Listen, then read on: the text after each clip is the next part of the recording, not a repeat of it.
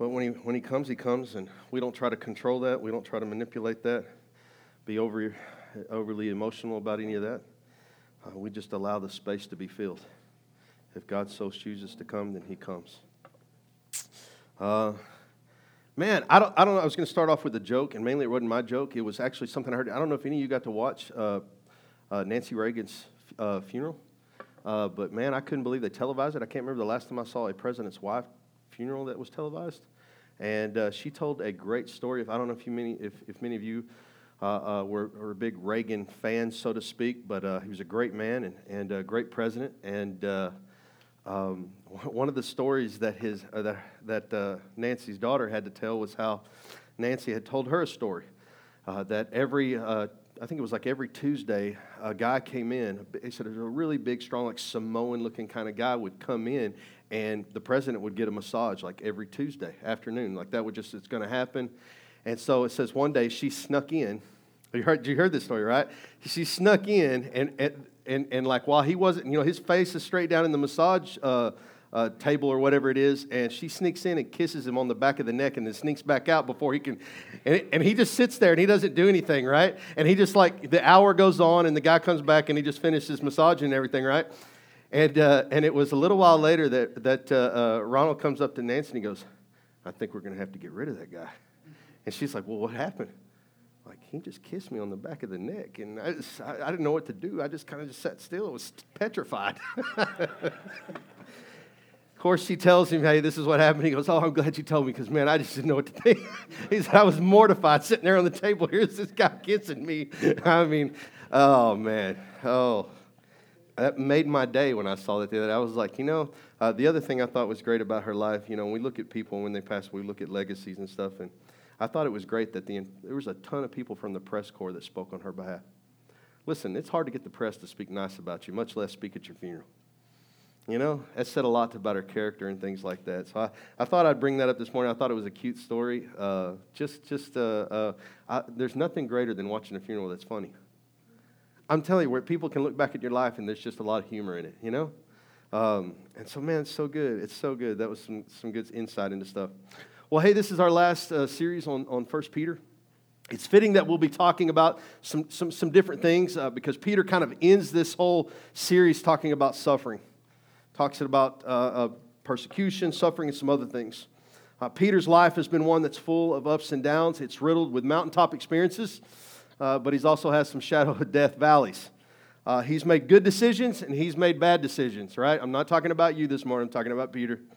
Uh, he is in constant reminder that God came to save people exactly like us, right? And let me just share with you a little bit of Peter's life. So Luke records uh, that Peter first met Jesus on a bad fishing day. He'd been out fishing all day. He was actually fishing all the way into the night. He comes back in, and he's got nothing. And this is like pro fishing. This is what he does for a living. Jesus walks by, the carpenter's son, by the way. Hey, you ought to go back out and cast your net over there. And I don't know about you. I'm just going to tell you in my human side, I'd be like, you ought to keep your mouth shut. I've been out there fishing all day. I'm tired, sunburned, my lips are chapped. I mean, I smell like fish. I'm just saying. I'm, if I'm being honest, right, I'm going to listen to the guy who's never been fishing. I mean, I don't know this guy from anywhere. Oh, you ought to go back out. Uh-huh, that's what I'm going to do. I'm going to row myself out against the current out there and get out there and fish after I've been doing it all day. But what does he do? He goes out there. We know the story, right? He casts the nets over and he catches all the fish, right? I mean, we know we know some of this story, right? And then it was sometime later, Peter has the revelation. Who is? Who do people say that I am, right? He's walked with Jesus for a while.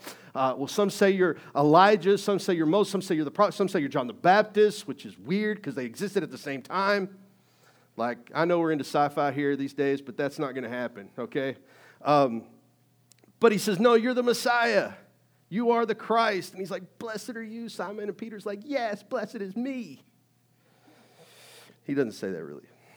About a week later, Peter's taken up on the top of a mountaintop to pray with Jesus.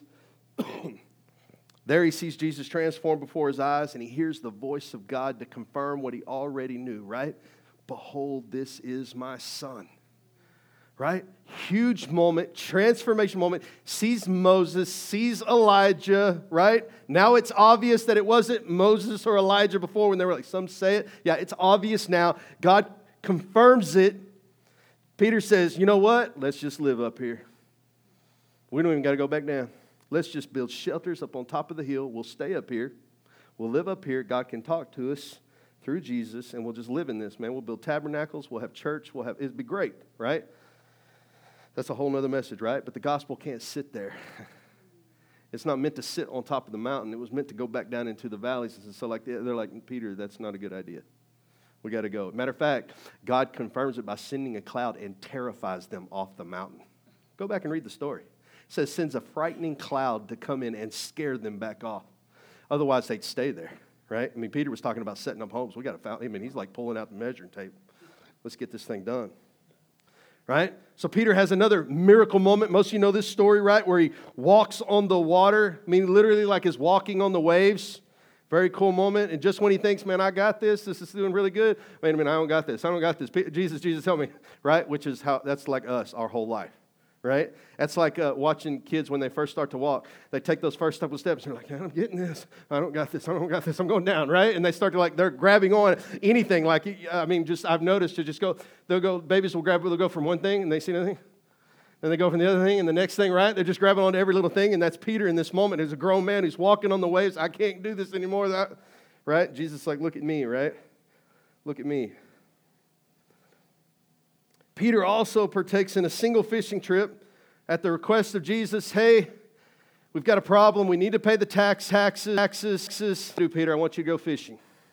All right, you're going to catch a fish. There's going to be a coin in his mouth. You're going to be able to pay tax with it. By the way, I just couldn't help but think, wouldn't that be awesome today?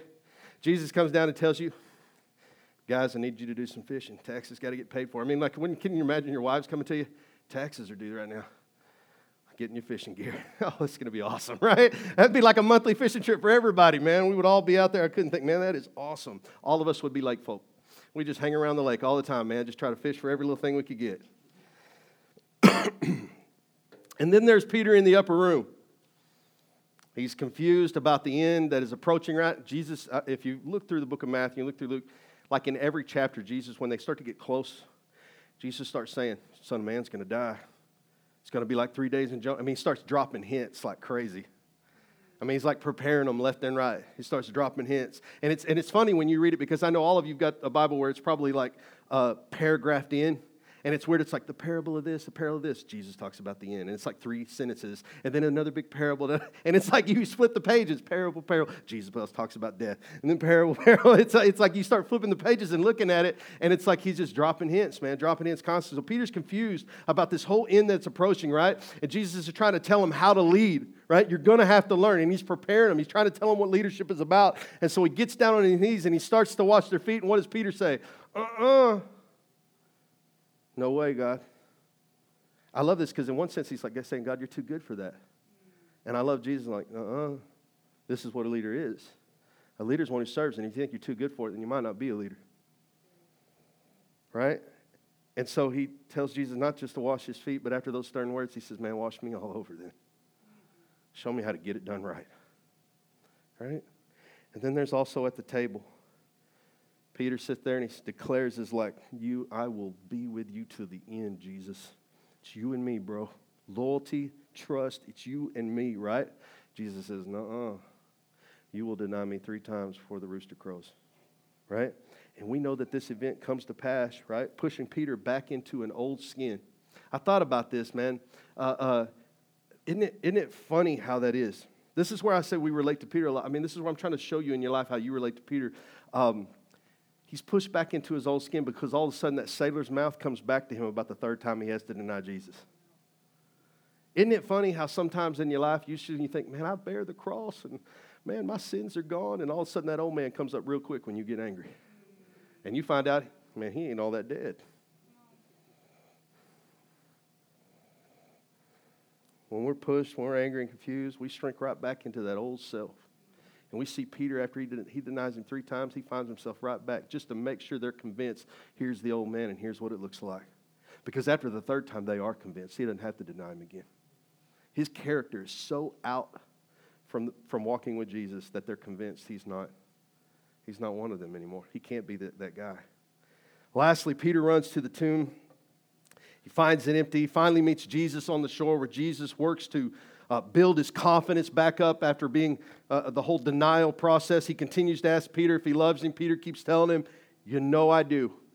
Do you love me? You know I do. Do you love me? You know that I do. Right? Then Jesus gives Peter this like small insight. He's like, listen, they're going to stretch you out one day. Right? And he tells him this like insight into how you die, which, by the way, I wrote, how many of you would like to know how you die? That's a powerful thing that somebody gives you.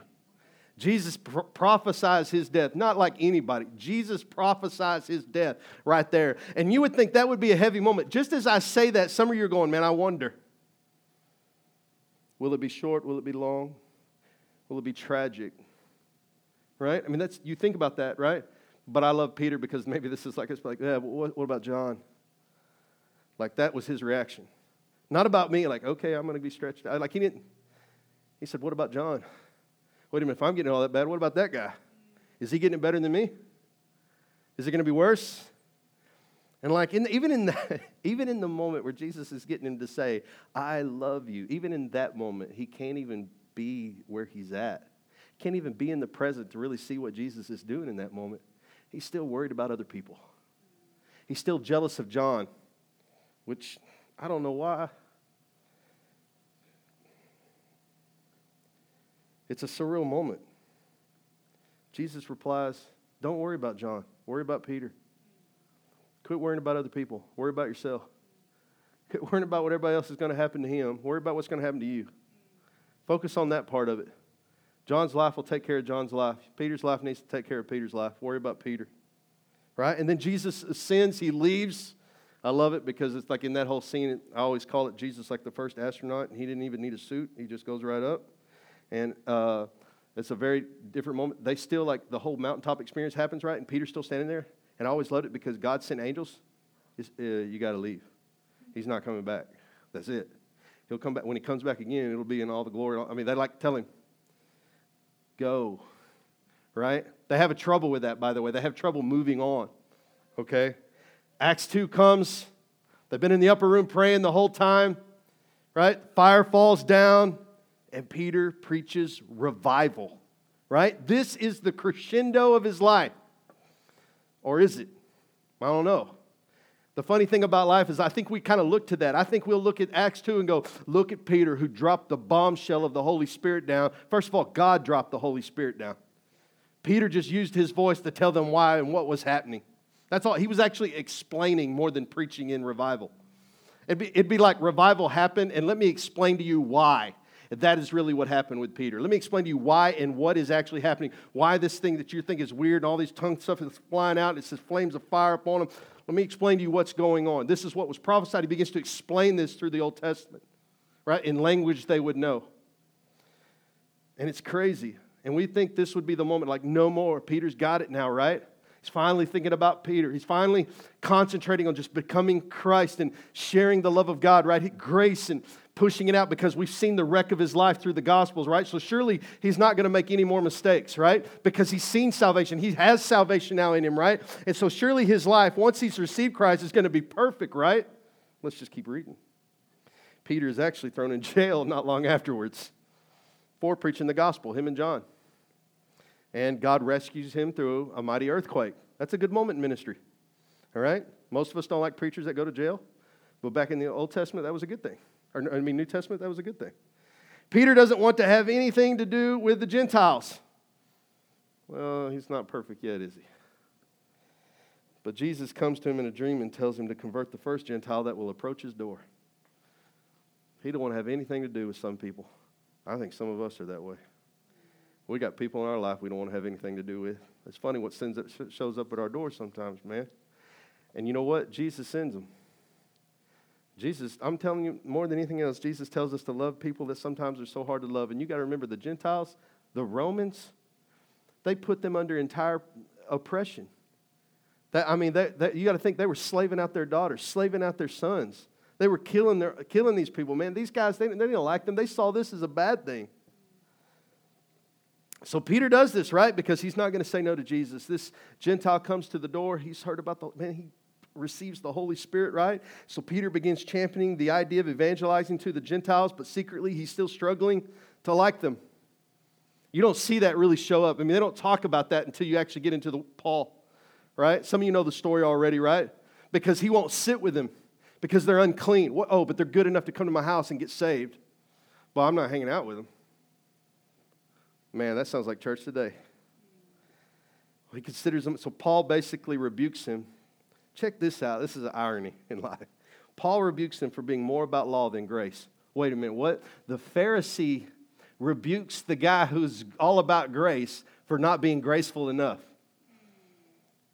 That's crazy talk, right?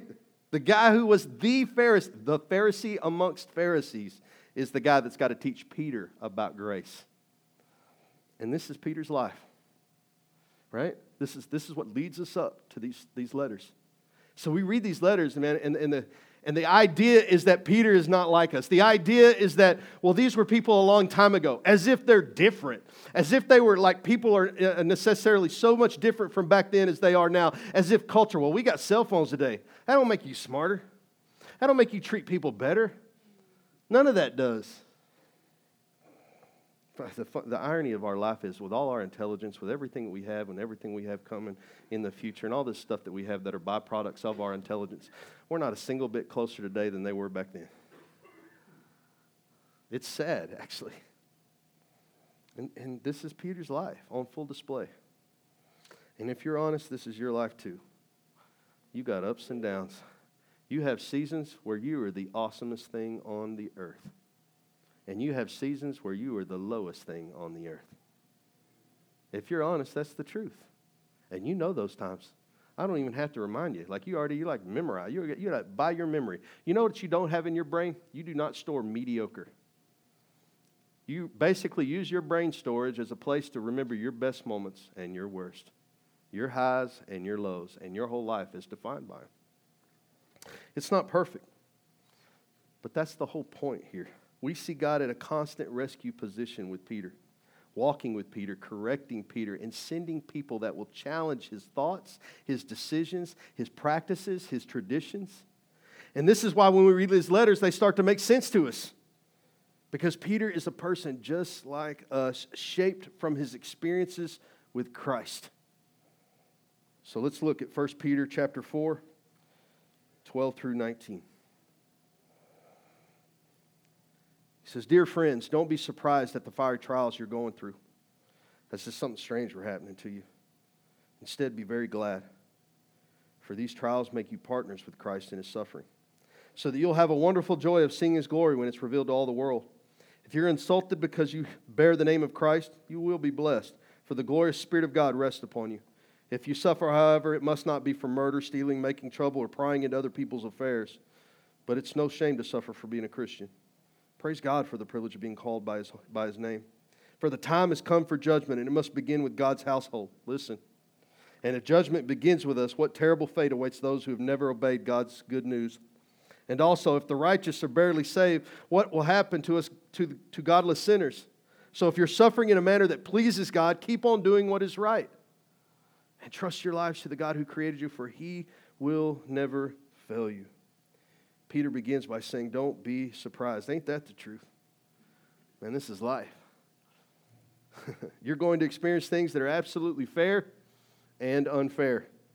You're going to experience joy, peace, love, grace, and you're also going to experience tragedy, pain, suffering. Peter's saying that in these moments in our, of our life, we have the ability to be joyful because the glory of Christ is revealed to all the world in those moments. It's not... It's not when we suffer that produces this. It's how we suffer. When everyone can see us fall on our knees in humility, regardless of how easy or hard life can be, it's then that the whole world sees the glory of God. They witness it through us. On the contrary, when we hide our failures, we also inadvertently hide the glory of God before the world, which explains why a lot of people struggle with evangelism. Why do I want to come to church like that? I'll never be that perfect. Why do I want to go to a church where everybody seems so good and everybody's saying, I just feel so... Man, it's all a lie. The problem is that over the years, we've gotten to this place where we we, pre- we present a better... We present what you think it needs to look like rather than what it really is. Like we're supposed to be perpetually happy. I've yet to meet anybody that's just happy every day. And matter of fact, when I do, I never trust them. Do you? I mean, seriously, how do you go by happy every day? Half of you are angry just because of spring forward. Come on, be honest. Me too. You wake up tired, mad, mean. Like, I had a bad day. What happened? Nothing. Just a bad day. Mm-hmm. And I love Peter's perspective. He says, if the righteous are barely saved, then what, ha- what, what will happen to godless sinners? First of all, Peter's perspective right here is this. If the righteous are barely saved, that means a- after everything Peter's been through, the awe and wonder that is the grace of Christ, which is something to behold, even, even the saved, even Peter says, man, I was there and I still struggle. Like, I saw Jesus. There's no faith for him. I saw him. I was in the three-year seminary with Jesus Christ as the professor, and I still don't believe that he was actually there. I still struggle to believe he's God. I still struggle to do what's right. Like, I denied him three times. He totally forgave me in my face, and I'm still worried about what's happening to somebody else.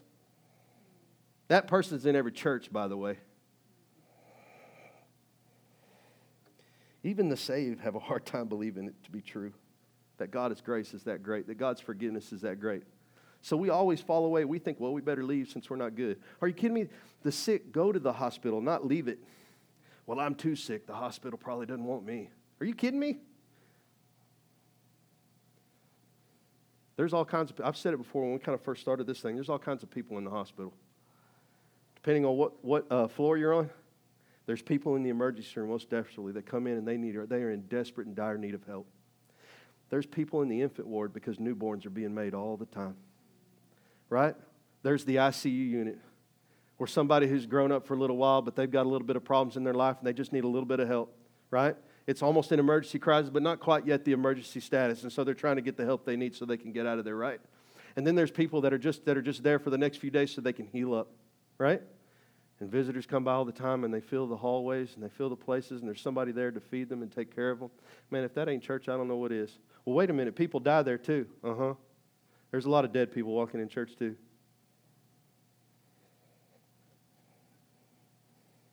Man, if Peter, after three years of being with Christ, still says, man, well, I'm barely saved.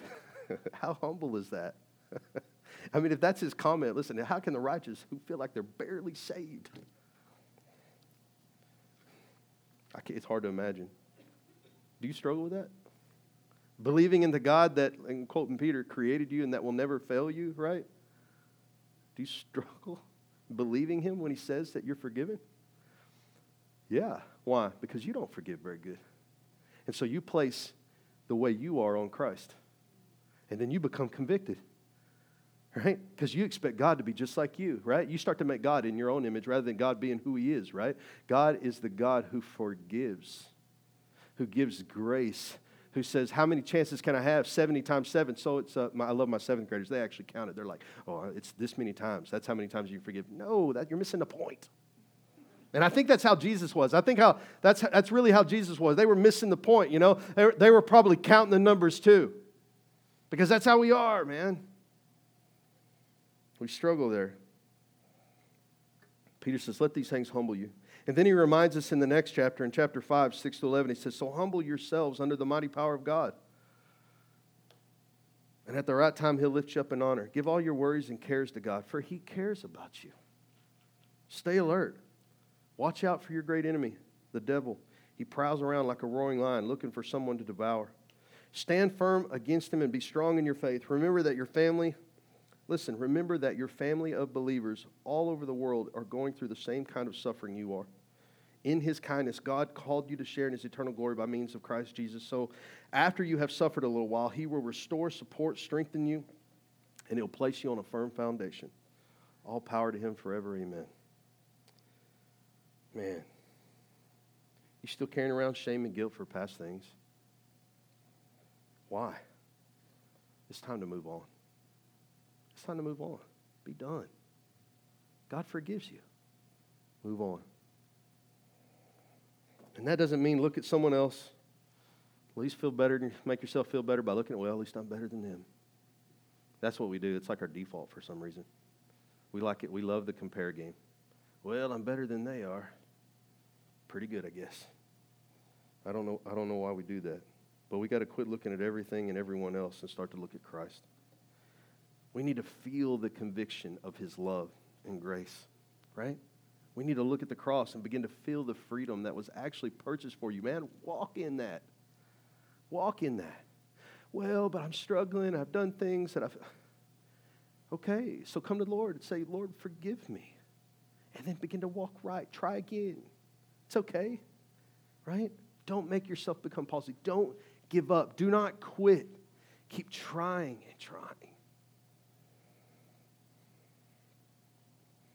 Peter reminds us we are not in it alone. Church, this is where you come in. This is where the author of Hebrews pressed in the idea, don't forsake the assembling of each other. This is why we come together, right? It's not so we can sing for twenty minutes and we basically sing to you, look at us, dance on the stage, do the stuff. It's not so I can just yell at you for twenty in a preaching sermon. Truthfully, we come together to help each other, to help each other grow, to help each other get through seasons, to help each other get through the good times, to share in your good times, man. One of the best things about when I was doing youth ministry is I watched all these kids go from like sixth grade to twelfth. And I get to watch him graduate. I mean, I've known Tyler for so long. I mean, just I'm just using it because you're in here, bro. All right, I've known him since he was in sixth grade, right? He's in college now. But I'm telling you, he's changed a lot since sixth grade. He really has, like a lot. and and I see every one of these kids just grow up. And guess what? I get to be there. I get to see their moments. I get to share in that with their parents, right? These are wonderful moments. You know, if you've had a kid graduate, like you know, You're right? When, when, they, when they've had a great accomplishment and they're being awarded something and you go to that as a family, and right? Why do you go? Because you want to be there when it's somebody else's wonderful moment. And listen, that wasn't just, God gave us families so that we could see what that's like. like but you got to know that a family is the shadow of the church. And it's a shadow of what God's going to do in heaven. It's just a shadow. Oh, it's good, but it can be great, right? And the church allows your family to really grow, that family cell that wants to come be a part of your graduations, your birthdays, watching your kids grow up, being a part of your life. That's what the church was meant to be. Now, I know what we've made it, and I know a lot of people would love to complain about that's why they don't go, because we've made it this and we've made it that, and there's nowhere in the Bible that says this and that. I know, I know, I know. But it doesn't mean we stop trying. It doesn't mean it stops. Now, we always say that this is probably the most traditional service you're going to see here at Mosaic. On Sundays, I think my wife and I, we're starting to, I think we're going to call it Wednesdays, we're going to start calling Wednesdays the cave, because that's really what it is, man. Just anybody who wants to come, come hang out at, with a cave comes from the idea of the cave of Abdullah. God, send us the bunch of the, get, send us all the heathens, send us all the Gentiles, you know, the ones that Peter don't like, send us all of those. Uh, send us all the, uh, uh, you know, the, the ragamuffins, send us the, uh, Uh, uh, all the sinners, God, just send them and let us be family. Let us show you what Christ is like. You know, one of the things we said about Wednesday is we won't go to a traditional tile Wednesday where we do something like this. Wednesday will always be a fellowship dinner and a twenty-minute little Bible study. And it won't be, it won't be, won't be, won't be one, it should be a discussion. And often, anybody can break in at any moment and talk. Now, it is let, we do, I do lead it, but truthfully, the best ministry happens when we're all he- eating. We jump from table to table. We ask each other how our days went. We share one another's burdens. We enjoy the company of each other. We ask about each other's kids. We see how we're all doing. And truthfully, you know, when we've talked about in the past about creating membership for the church and things like that, we wanted to make, at least in my heart, I'm wanting to make Wednesday almost a priority. Like if you're part of the membership here, man, coming on a Wednesday is a big deal. Because Wednesdays, truthfully, when we become family. And this isn't a church for families. This church, when you become to this church, you are family. You become part of one family. Right? And I'm not trying to rag on a church that says, hey, we're a church for families. I know what they mean. What I'm saying is this. When you come here, you, you partake in something bigger than just yourself. Bigger than that. You become part of us. And it, it's not a me mentality, Pastor Jim mentality. It's not a Mosaic mentality. Oh, you're part of Mosaic. No, no, no, no. You become part of the kingdom. And we're going to think bigger than just us. And that's why we work with other churches. That's why we're going to continue to build bridges and break denominational barriers and keep doing these things. Listen, I know that there's some that will, leadership will change. And sometimes we'll get leaders that will come in that probably won't even have anything to do with this stuff. But that's okay. Our, our job is just to be Christ. Not to worry about what somebody else is doing, right? We just learned about that. God is calling you back to himself, not back to church, not back to service. He's calling you back to himself. Galatians six, one through three, and I'll start to close with this. He said, dear brothers and sisters, if another believer is overcome by some sin, listen, this is where the church is, guys. You who are godly should gently and humbly help the person back onto the right path. That doesn't mean you point your finger. That doesn't mean you gossip behind their back. That doesn't mean you condemn them or try to convict them yourself, right? You don't get to play the judge, right? You got your own life to worry about, Peter. Go worry about you. But you can tell them this. Have I experienced, and this is why we live our life openly. Mosaic, the whole idea, the whole concept, this broken idea, right? That I am broken before the Lord. I'm transparent about my brokenness. I am like Peter. My life is like Peter. I make dumb decisions all the time. I forget things all the time. Uh, I forgot my mom's birthday. She posted on Facebook the other day this thing about how kids can hurt their parents and all this stuff. And I was like, I get on my phone. I call my mom. I'm telling you, I am fallible. I'm still learning to be a good son. Amen. I don't, I don't, it's funny and it's not funny, right? It hurt my mom's feelings. Yeah, but I, you know why I tell you? Because I'm fallible. I make mistakes. I'm not perfect. And I want you to see the glory of God, that God can love me in my imperfection. That in my imperfection, God has put me in a place where I can speak to you and share with you and help you and be there for you in your moments. Right? He's given me the heart to do that, because that wasn't always there, guys. That wasn't always there. So I share in my brokenness with you. I share it with you so you can see the glory of God and how he works, that even in this broken vessel who makes mistakes and who forgets things that should be highly important, right, that God forgives me and that he's working it out through me. And he, every day I, get, I draw closer to the Lord. Every day I'm trying harder and harder. And when I fail, I get back up. God forgives me and says, get back up, son. Let's go try it again. There is never a time where God says, well, I don't know this time. No, you have never met Jesus that way. Nobody. Nobody. This is a picture of the church. It's not a job or a weekend endeavor. It was a picture of godly friendships.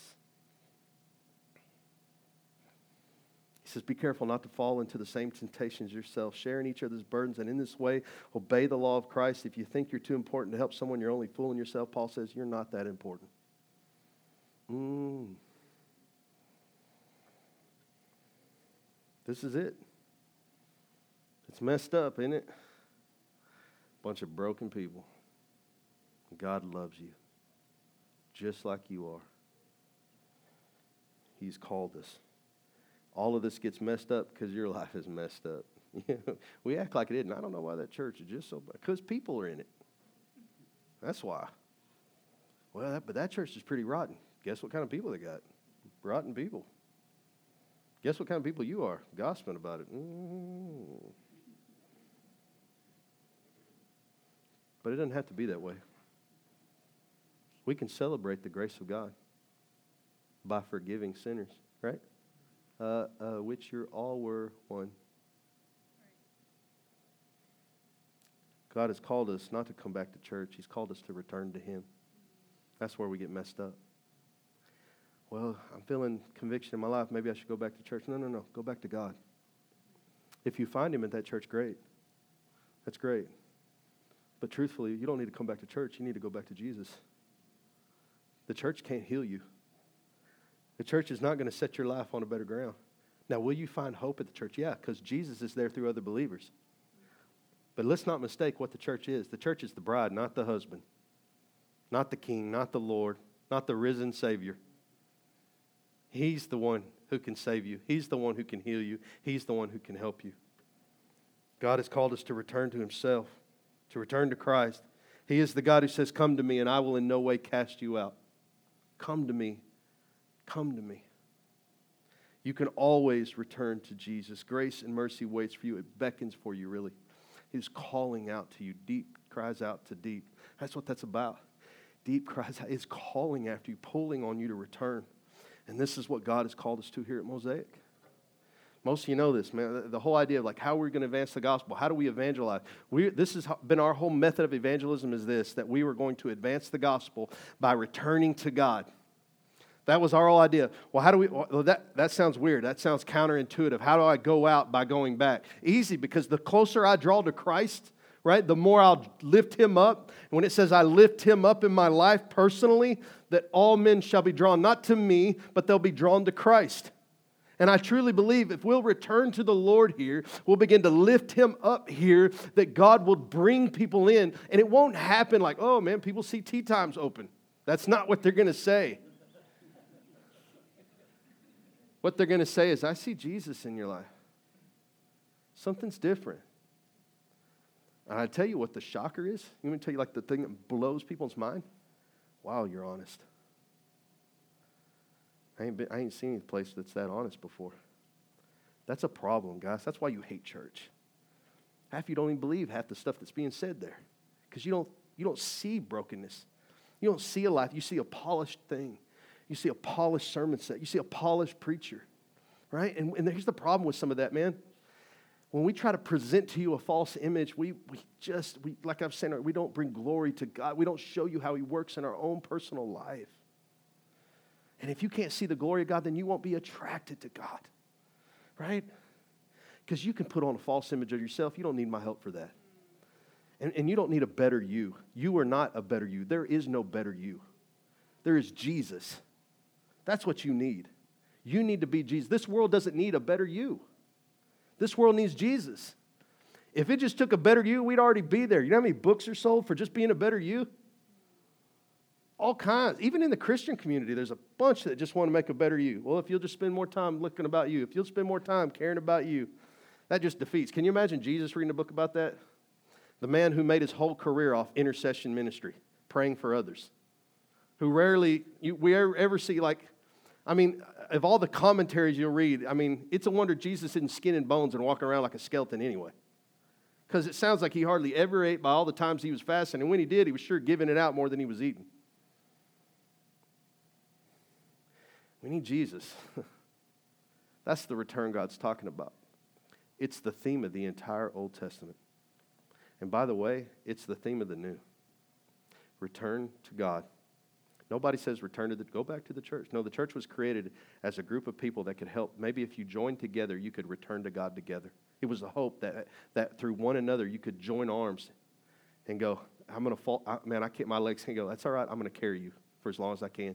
Well, when I get tired, someone else will carry you, right? And in seasons that we struggle, that's what the whole forsake, not the assembly of others, because other God will send us people that will bring strength to our lives and through other believers, right? Because the arm is attached, right? To the shoulder, right? The shoulder to the chest.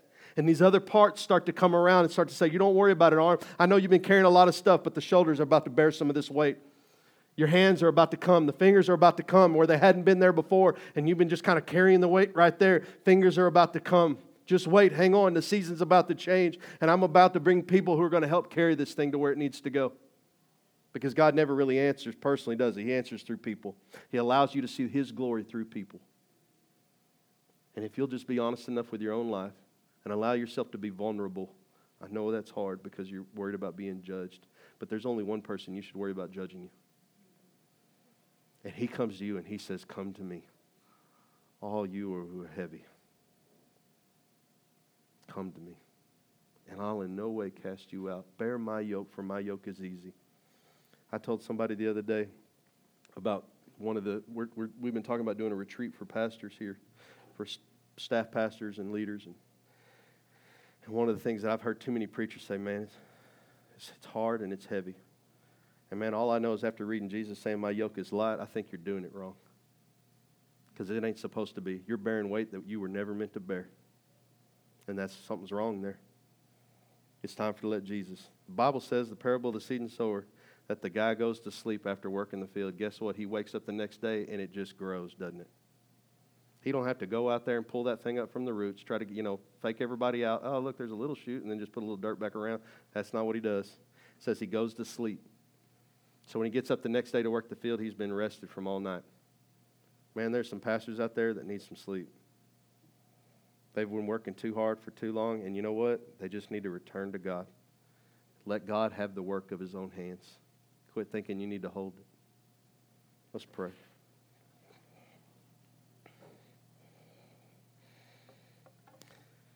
Lord, right now, uh,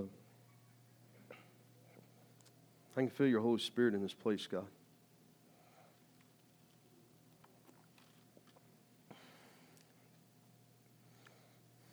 Lord, I, I know you're doing a ministering work here this morning. Uh, Lord, with a, with a, quite a few in here, actually, God. And Lord, I know you want to tell them this morning, you've been carrying the weight for too long.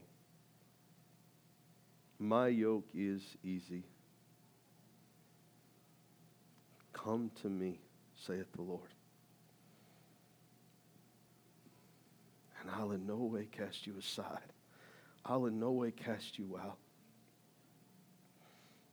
God would say, I love you. I have always loved you. Come to me. Come to me. And let go. Move on. Forgive yourselves.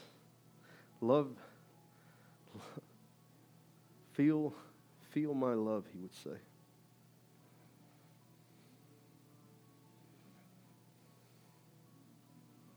And if that's you this morning, I, I want to pray for you this morning. If that's you this morning, I you you feel like uh, you need that forgiveness this morning. And listen, wh- whether you come up here or whether you stay there, God is not uh, temperamental. God, it's not about if I pray with you or anything. God can forgive you right where you sit. So don't think it's a matter of whether I come or whether I sit. Don't be perplexed by those things. But if you want somebody to pray with you this morning,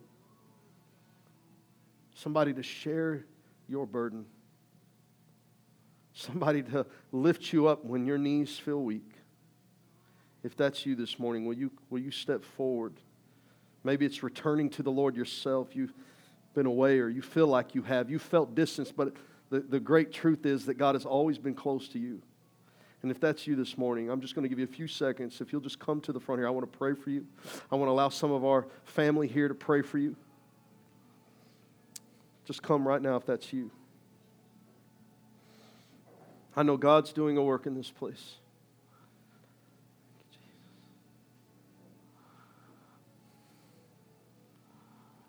Some of you have feel like Peter. There are days when you've got it right, and there are days when you've got it wrong, and you've struggled to feel accepted. You've struggled to feel wanted. And you feel the Lord speaking to you this morning, and you're asking Him, Lord, do you want me? Am I someone you need, God? And God says, I want all of you. I need all of you. I want all of your heart. I want all of your mind. I want all of your soul. He says, I want to overtake you. I want to be in every part of your life. Even those secret places where you think no one sees, I want to be there. I want you to invite me in. I want you. I want you to open yourself up. I want to fill you up, saith the Lord.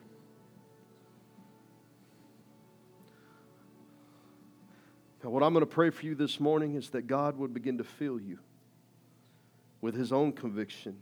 I don't, I don't believe, there's no special prayer that makes someone uh, feel a certain way or what's tangible or not. What I do know is this, is that God doesn't need words.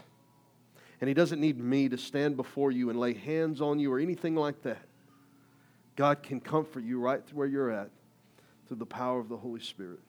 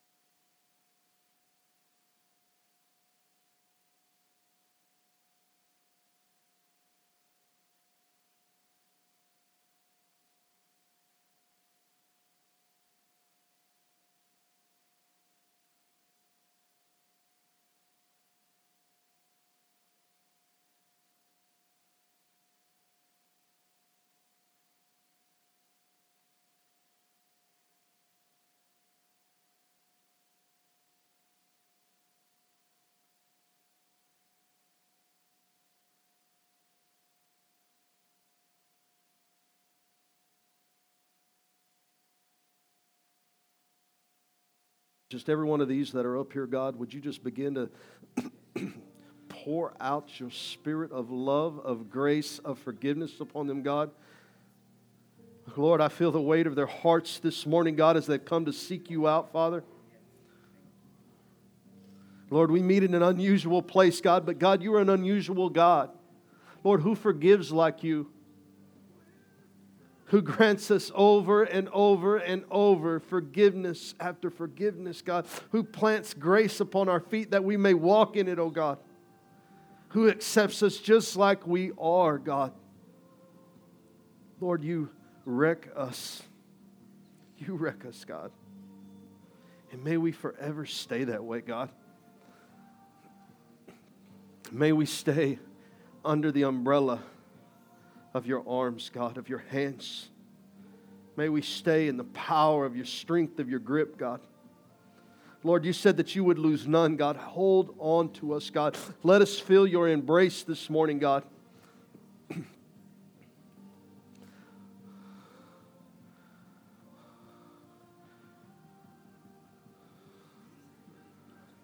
want to pray for Minerva and Jean this morning.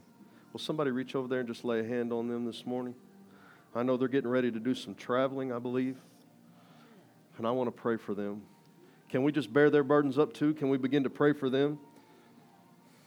Lord, right now I know that there's a heaviness upon them, God, that's been on there a long time. And God, you have given them supernatural strength, Lord, that has guided them uh, for years now, God. And it's been evident upon their life, God. Uh, Lord, everybody sees it, God. Lord, we see your faithfulness upon their life. We see your hands upon them. We see your mark, God. Lord, the mark that says that they have a new name, that they have a new, uh, uh, Lord, a foundation in you, God. And, and Father, we know that they're asking for big things now, God, as they get ready to travel. And Lord, we need favor in that area, Lord. We need favor, God. You're the great physician, God. And you're also Jehovah Jireh. You're our provider. And we need provision, Lord. And we don't come together, God, as just one or two people, God. Father, we are your bride. This is your wife, God, calling out to you in need of something, Lord. Father, we need favor. Lord, we unite together in one spirit, in one heart, in one mind for this cause, God. Be the great physician, O Lord. We look to you, our husband. We worship you, God. And we thank you. And Lord, we believe in you, God. We believe in you and all your works, oh Lord. Give them strength now and courage. Lift them up. A new zeal, oh God, for you.